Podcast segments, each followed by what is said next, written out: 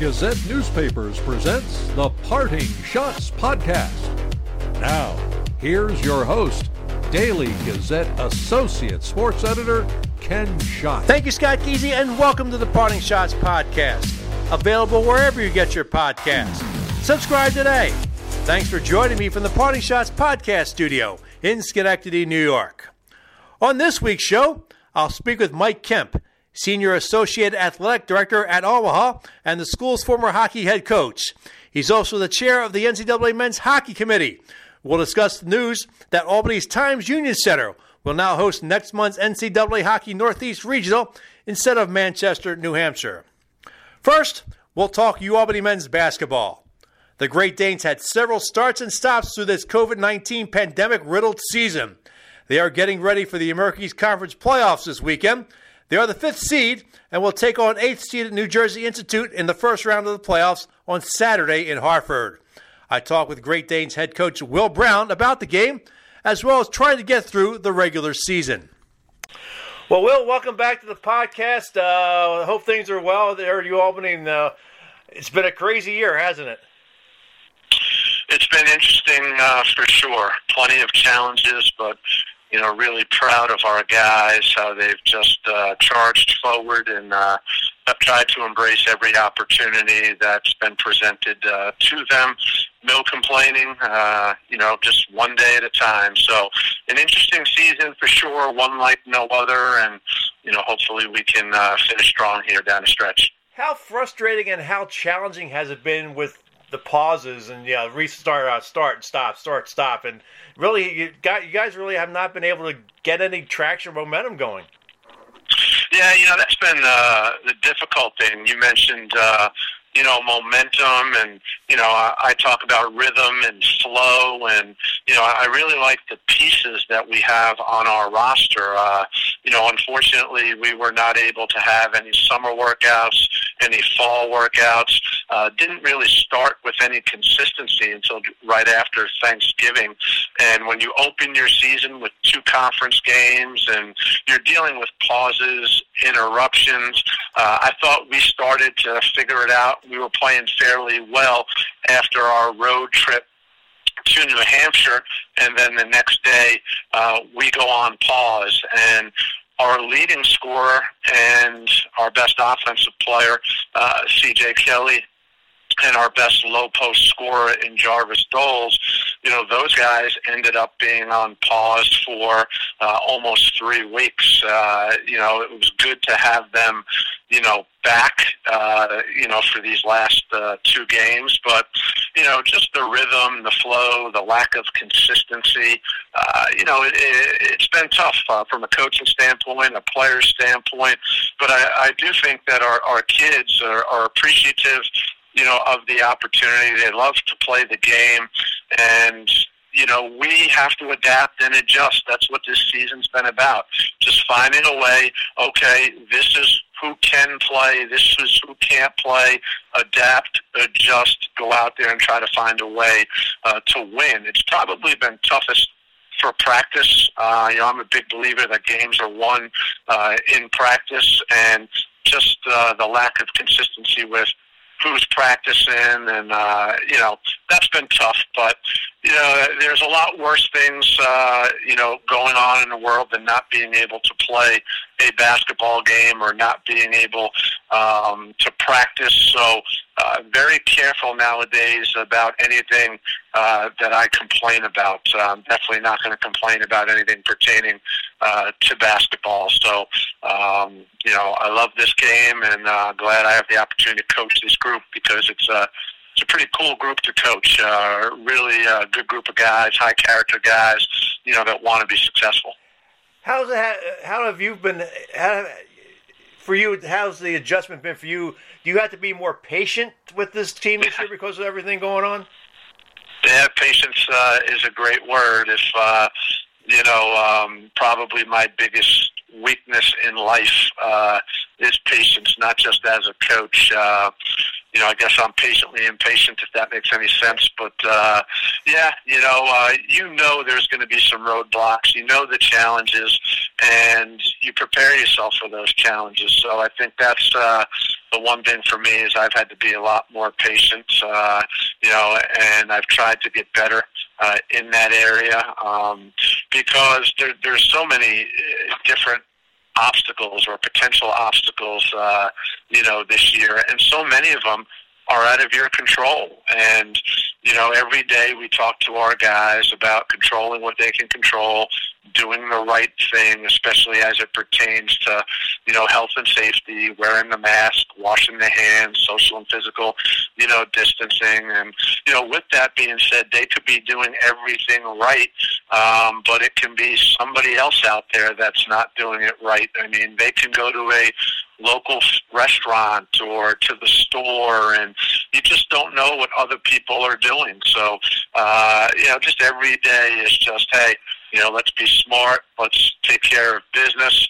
You know, let's put ourselves in the best position where, you know, we can make sure we're helping the community, the university community, and the Albany community stay safe and uh, give ourselves the best chance to test negative. and we're test. We've been testing three days a week uh, since October, I believe. So um, a lot of testing, and those are the those are the tough days this time of year. Every time that we submit a sample. We usually hear back within 24 hours, so that's a very long 24 hours uh, for a coach, especially when you have the conference tournament.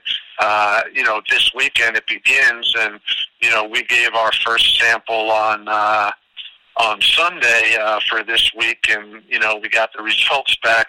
You know we get them back on Monday, and it's like, come on, let's just get let's get to that point where we get the results back. Just give me some good news. Just tell me everyone's negative, and then we can get to, you know, Tuesday's sample and so on. So, you know, we're just trying to get to Friday so we can get on that bus and head down to Hartford.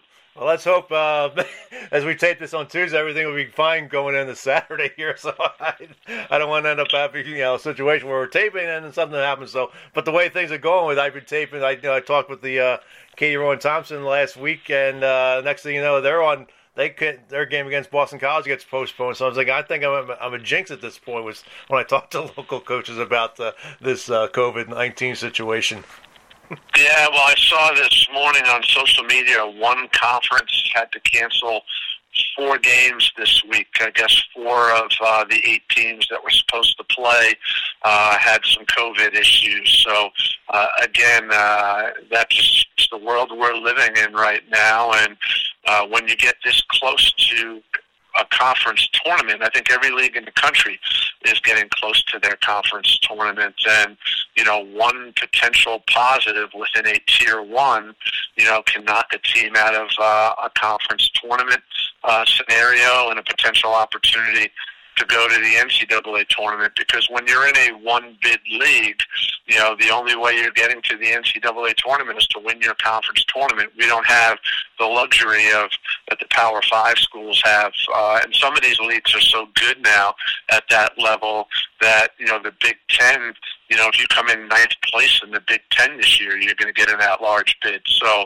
uh, you're just worrying about what seed, you know. Whereas in the America East, uh, you've got to find a way to, you know, survive and advance and. Uh, you know, try to make a run at this thing because it's the only way you're going to get to the NCAA tournament. Yeah, let's talk about the uh, America East tournament. Obviously, starting uh, earlier than normal because the regular season was cut short because of the COVID.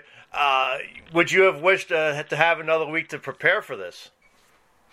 You know, I, I think just because of uh, you know that pause that we were on after UNH, and then having two of my best players uh, shut down for such a long time.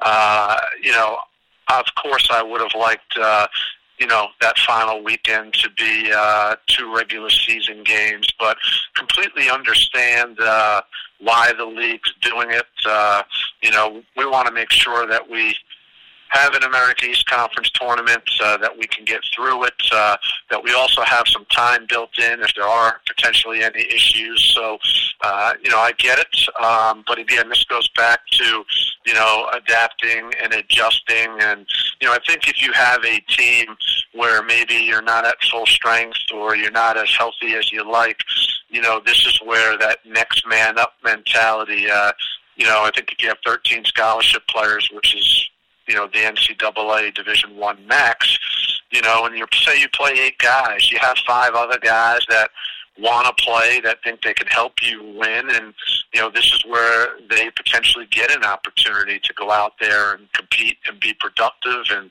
and hopefully help the team win. So, you know, again, adapt, adjust, and uh, charge forward. You take on a, a New Jersey Institute of Technology team you uh, swept the season series from back in January. What is it going to take to uh, make it uh, three straight against NJIT? Yeah, you know, uh, up until uh, this past weekend, we were the only team in the league that swept NJIT. They had split with everyone, and then they actually lost their final two games. Uh, you know, to Binghamton. They lost at home to Binghamton. Now Binghamton plays differently than any other team in our league. They play zone for for 40 minutes, and uh, they play through two different types of zone defenses, and uh, you know they don't allow you to get in a rhythm. So prior to uh, the Binghamton series, like I said, we were the only team that had had swept them. They have a dynamic offensive guard. Uh, the kid Cooks is really really good, uh, and when you get into a conference tournament scenario, he's a kid that's good enough to dominate a game. Uh, not only is he really good off the dribble uh, at creating shots for himself, he's dynamic in transition, and he leads our league in steals.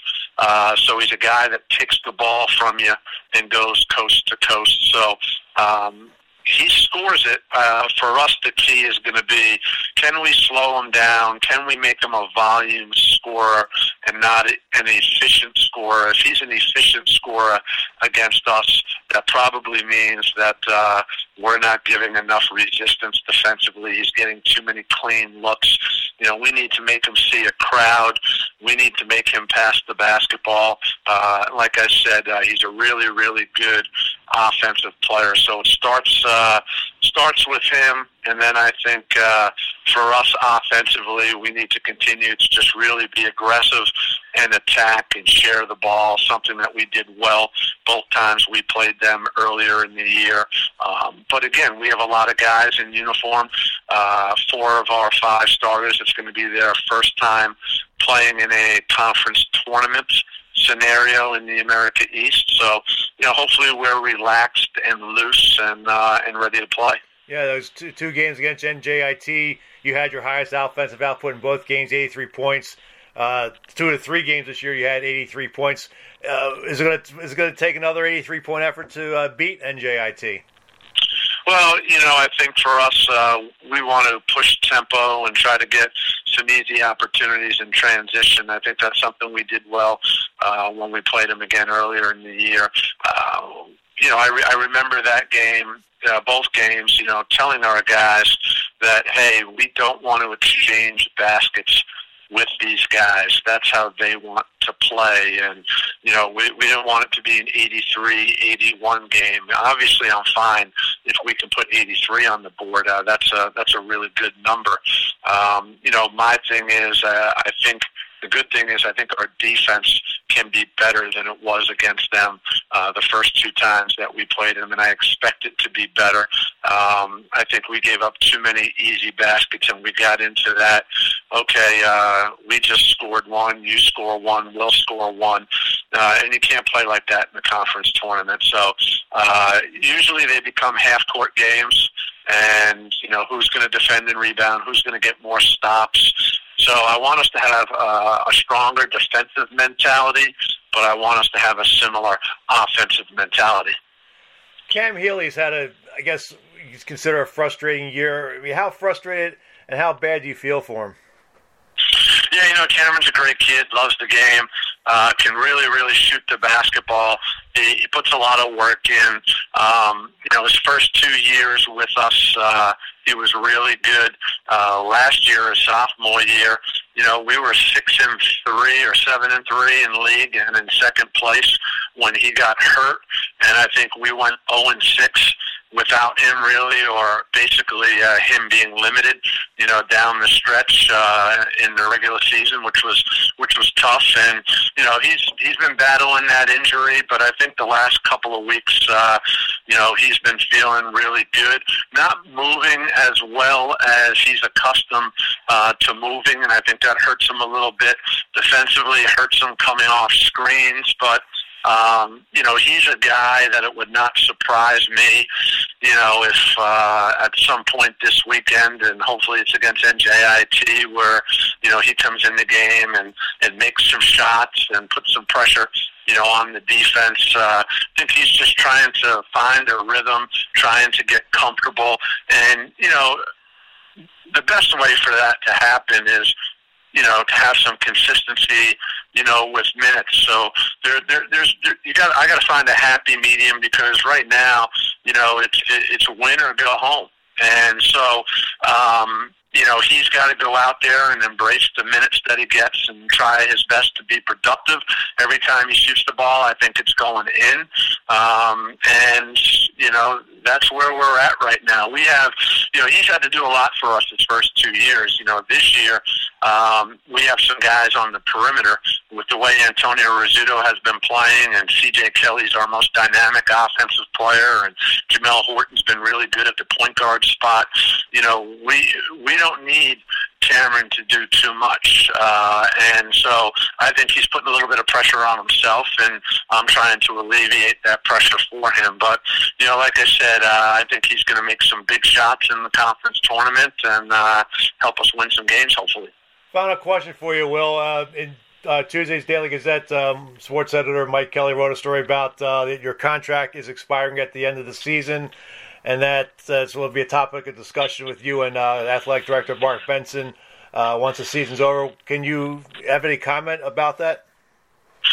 Uh, all, all I can tell you, Mike, is I'm consumed with my team right now and the conference tournament, and uh, no comment, uh, you know, on that, uh, you know, at all. Uh, just looking forward to the conference tournament this weekend. Well, we'll appreciate a few minutes. Good luck this weekend, and uh, hopefully uh, things will uh, work out and uh, you'll advance in the America East tournament. Well, I appreciate it. Thank you very much.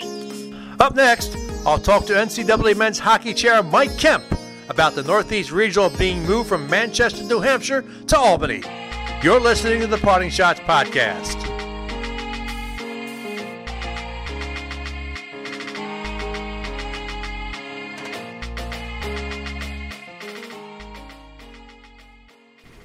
Hi, this is Miles Reed, editor of the Daily Gazette. These are difficult times. For most of us, the coronavirus crisis has been a time of unprecedented upheaval, uncertainty, and fear. What does it all mean for our health, our families, our jobs, and our futures?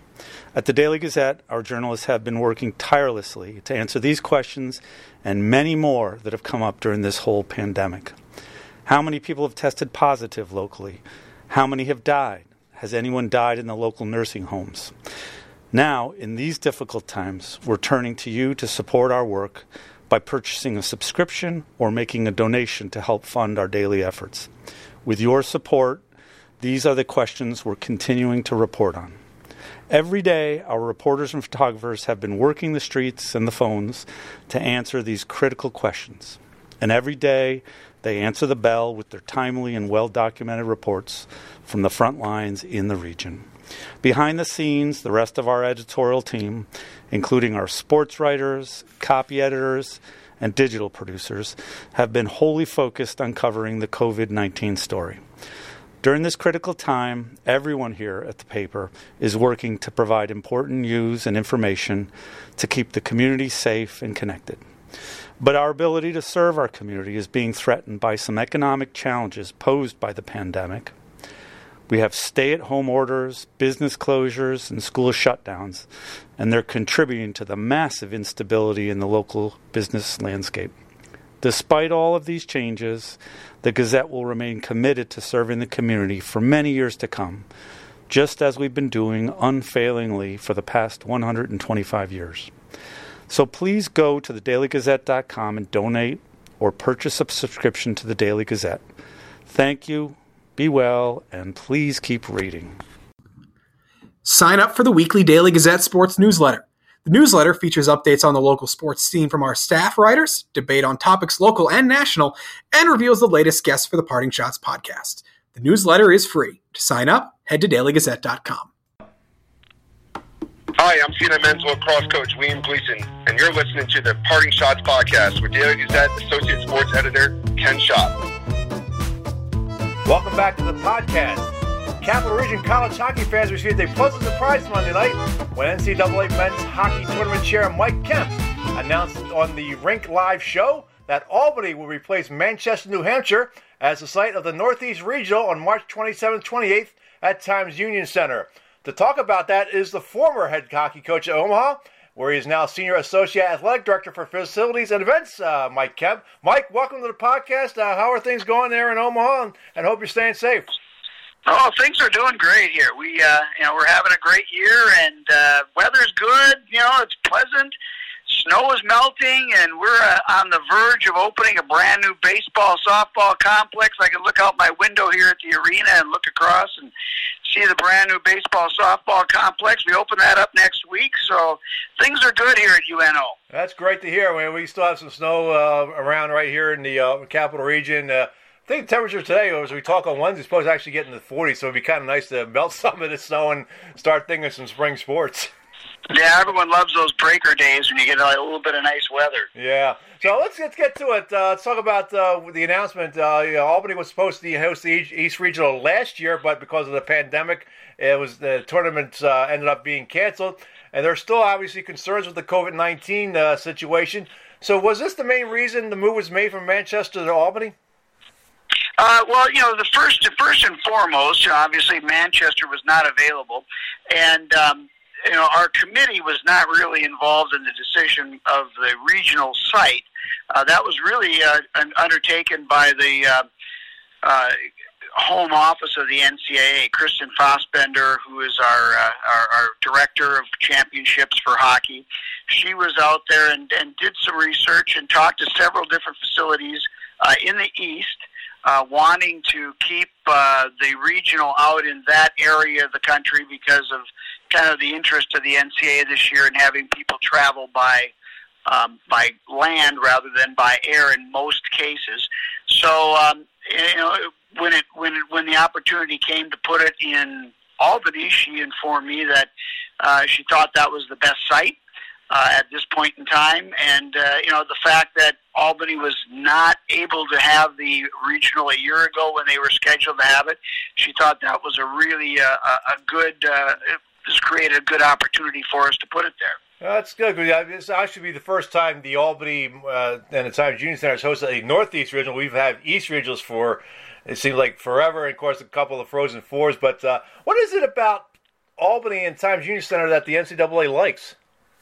Well, I think again they're they've proven they're they're a proven facility. Uh, you know, in the past, of course, having hosted regionals and um, and uh, Frozen Fours uh, the experience that they've had uh, in the facility to put on an event like this, uh, and to and the community with the support that it, it provides this kind of an event. Facilities are close by, hotels, etc. Uh, those are all factors that enter into uh, determining uh, what is a good site for a regional or for a frozen four. And uh, I think you know the fact that they're a proven commodity, uh, and, and at this late date, uh, this uh, gives us some reason for comfort that we're going to go into something that you know into a building that's going to be able to execute the event without uh, without delay and without problem. As far as the overall tournament is concerned, was there any thought given to playing all the games at one site in a bubble? Sort of like what they're going to do with the basketball tour, with the men being all in, in uh, Indianapolis and the women in San Antonio. You know, originally, you know, we, we as a committee, it's you know, it's been an unusual year for us. You know, in in the past when we were preparing for a Frozen Four or for a regional over the years, um, you know, you'd meet maybe a couple times in January, a couple times in February, maybe more often in March, and then you're having the tournament. Well, we've actually been having discussions almost on a weekly basis since June to kind of try to navigate the pandemic and you know try to figure out how we can do this uh, safely. And I would be remiss if I didn't say we certainly looked and discussed a single site for this event. Um, and, and as a result of that, you know, we did talk to Pittsburgh. Uh, but unfortunately, Pittsburgh had NHL comp, you know, schedule uh, scheduled games uh, in their facility uh, the, during the time leading up to the Frozen Four. So it really wasn't a an opportunity for us to move to Pittsburgh, and we were really wanting to honor. Um, Pittsburgh's uh, commitment to us for the Frozen Four. And so, you know, as it came down and as we watched how things transpired nationally, and and you know the fact that um, while while the pandemic is not over, but it is trending in the right direction, we felt that um, having seen what college hockey has been able to do, operating safely throughout the year uh, with a minimum of interruptions, we felt that um, this would be uh, an opportunity for us then to continue uh, conducting the tournament uh, in the way it's been conducted in the past. Yeah. Now, the selection process this year, Mike, uh, obviously it's been a strange year. Uh, eight of the 12 ECAC teams opted out before the start of the season. We've seen some teams go into pause situations. What is the process going to be like? I mean, are the pairwise thrown out the window at this point? I mean, how are you going to judge uh, a 16 team field? The traditional pairwise, yes, has to be thrown out because the pairwise depends on comparing conference to conference and non-conference games are what really make up uh, the mathematical equation that is the pairwise. Um, so while the pairwise will not be utilized on a national basis from conference to conference this year, the elements that make up the pairwise, um, head-to-head competition, strength of schedule, um, uh, home versus away, uh, those types of things will be taken in individual segments and examined per team to help us decipher who those best 16 teams are. You know, you're going to start with your first six are going to be your automatic qualifiers, the winners of each conference championship or regular season. That you know, those are designated by the conferences which who they want to have for represent their league for their um, automatic qualifier, and then the remaining ten at large berths will be done uh, in a combination of examining uh, the factors that go into the pairwise, and then I, you know I would be less than transparent if I didn't say there was a bit of an eye test that's going to happen in that discussion as well as we kind of figure out who are going to be those 10 teams that advance to the final 16. Is it sort of like a, the old way of doing it? Sort of, you mentioned the eye test. I mean, sometimes, you know, in the past, maybe the eye test was a factor in getting some of these teams into the tournament when it was back when it was a 12 team tournament and the pairwise wasn't much of a factor. Now it seems like we're going old school again. Uh, I'd be, you know, I, I think that to some extent there will be a little bit of that involved. You know, we, we one of the best things we've done is we've to help our committee, we have uh, created a regional advisory committee, which is is, is a representative from each of the conferences uh, from the coaching body. So, for example, um, in the West here, uh, uh, while Bob Daniels is the WCHA representative to our committee, and he's the committee member from the WCHA, Damon Whitten, head coach of Lake Superior State, is the uh, advisory committee representative. Uh, we have the same from the Big Ten. Jeff Jackson Notre Dame is the coaching advisory committee member. Uh, and then in our league, uh, Brett Larson, the head coach at St. Cloud State, is uh, the NCHC uh, representative. And in the East, we have the same situation.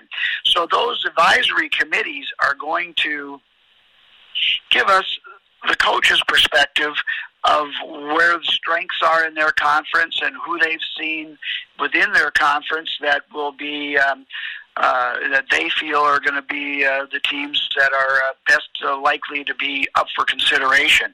So we're going to be relying on some of our own devices. We're going to be relying on the uh, on the uh, advisory committees, and then we're going to be, uh, as I said, we're going to have to have. There's going to be a little bit of an eye test there as well. Now you mentioned earlier about travel, and you know will the will the committee try to keep teams in the regions? Let's, let's say, for example, uh, the four teams that'll be in the Northeast region will just be comprised of Hockey East and ECAC schools. Well, I think that you're going to be in a situation where uh, the NCAA has asked and has asked the committee uh, to continue to try to place teams where they are geographically capable of um, driving. Uh, with that being said, we're going to try to have a balance and equity uh, of competition so the best four teams get to the Frozen Four. Um, in the West here, we have certainly have Fargo, which is going to be a drivable um, site for uh, many of the teams that out here that might qualify for uh, for the tournament. But uh, Loveland, Colorado, uh, really is only drivable by the three Colorado schools at this point in time.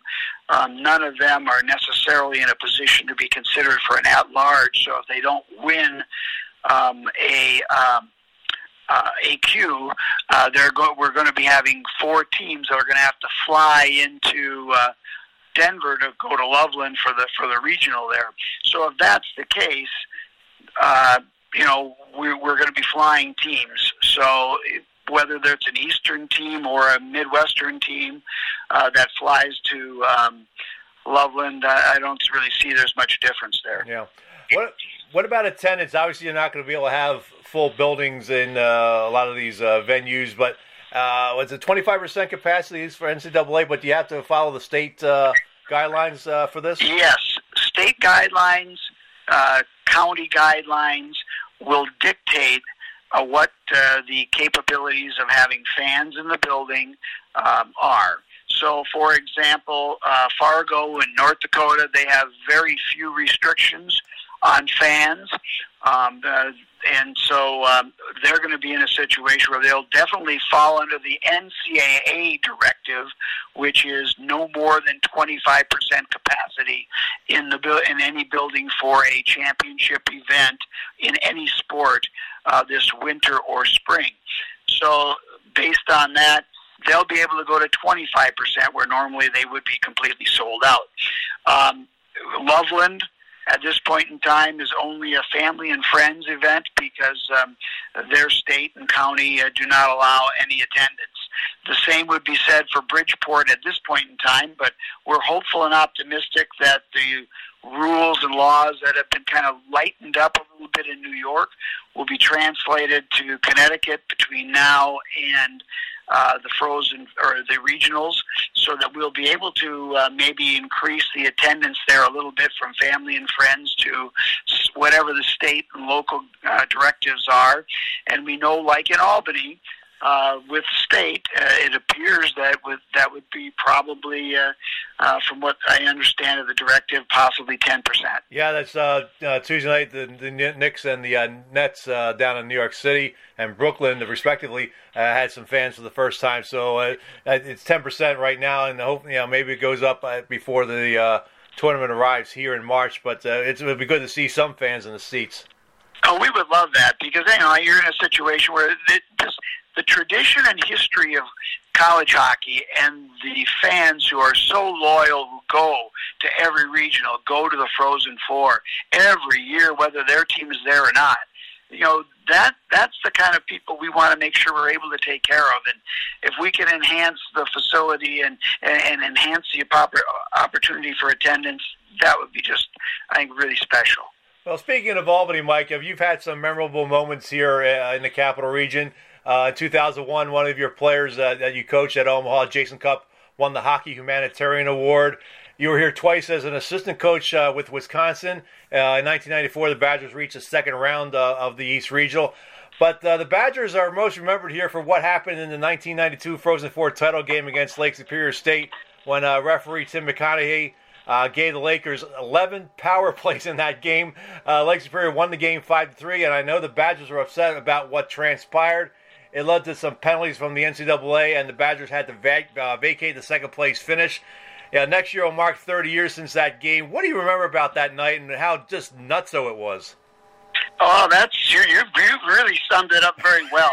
and I got. I, I'm going to tell you an interesting sidelight. Okay. Jeff Sauer and myself. Jeff Sauer uh, Wonderful man. I worked for him for 13 years. Wonderful He's my man. closest, my closest friend. Our families were extremely close and still are to this day, even after his passing. But um, we, neither one of us have watched that game since that time. Uh, would never could put put the tape into the the uh, VCR to watch it again, uh, just because of the kind of the emotion that was involved in that game. Yeah, I, I ran the penalty kill, and uh, they had three five on three goals, and um, it was one of those where uh, you know it was a very very frustrating night. Um, and one of those that uh, you know lives in infamy. An irony of that is that the next I got the next Halloween after that Frozen Four, a knock on the door, and um, and Jeff Sauer's daughter Beth at that time was like a middle schooler. No, no, she was elementary school, late elementary school. She's at our door with her Halloween costume, and she has got uh, a, a, a she's a blind referee, and she turns around in the back as she walks away. We would give her candy. It's McConaughey on the back of her shirt. Oh my God. And so that was one of those that you know it still it stings, but it's there's, there's some side. You know, you look at it over the years, and it is one of those opportunities that you you think about periodically, and um, you realize that that's how the game goes. Yeah, I think it led to the NCAA experimenting with the two referee one linesman system right after that. Yes, it did, and uh, I will tell you, it it also made me a a, a, a, um, a trivia question for a long period of time. Because as a result of that game, the sanctions that the NCAA slapped down on us, Jeff Sauer was not allowed to coach the next NCAA tournament game that we qualified for. So the following year, we were sent to the uh, to a regional at um, in Detroit at Joe Louis Arena. Again, we played the first game against Miami of Ohio. So I became the trivia question is who is the head who is a who is a coach who has won an NCAA tournament game but had never had a win in college hockey as a head coach prior to that time. Wow. Because we ended up beating Miami that night, and Jeff Sauer was uh, back at the hotel because he couldn't come into the building once the game started, and I was behind the bench. wow. That's a good trivia question. We have to use that on somebody one of these days at the end. Maybe maybe March if I get to see some people here at the Times Union Center. That's a, that's a great story, Mike, especially with uh, the, the Halloween. That's uh, that was a lot of fun. Hey, listen, uh, appreciate you coming on for a few minutes talk about the NCAA's. I know we're excited. Uh, you know, we were looking forward to covering it last year, and obviously everything uh, you know fell apart with the pandemic. So it'll be nice to uh, see some hockey uh, back at the Times Union Center uh, in next March, uh, uh, next month. Yeah, it's going to be great. We're excited to have it there and looking forward to hosting it. All right, appreciate you coming on, Mike. Well, thanks, Ken. All right, that's Mike Kemp, uh, NCAA, NCAA Hockey Chair. I'll be back to wrap up the podcast and announce the Week 2 winner in the Daily Gazette Auto Racing Contest in just a moment.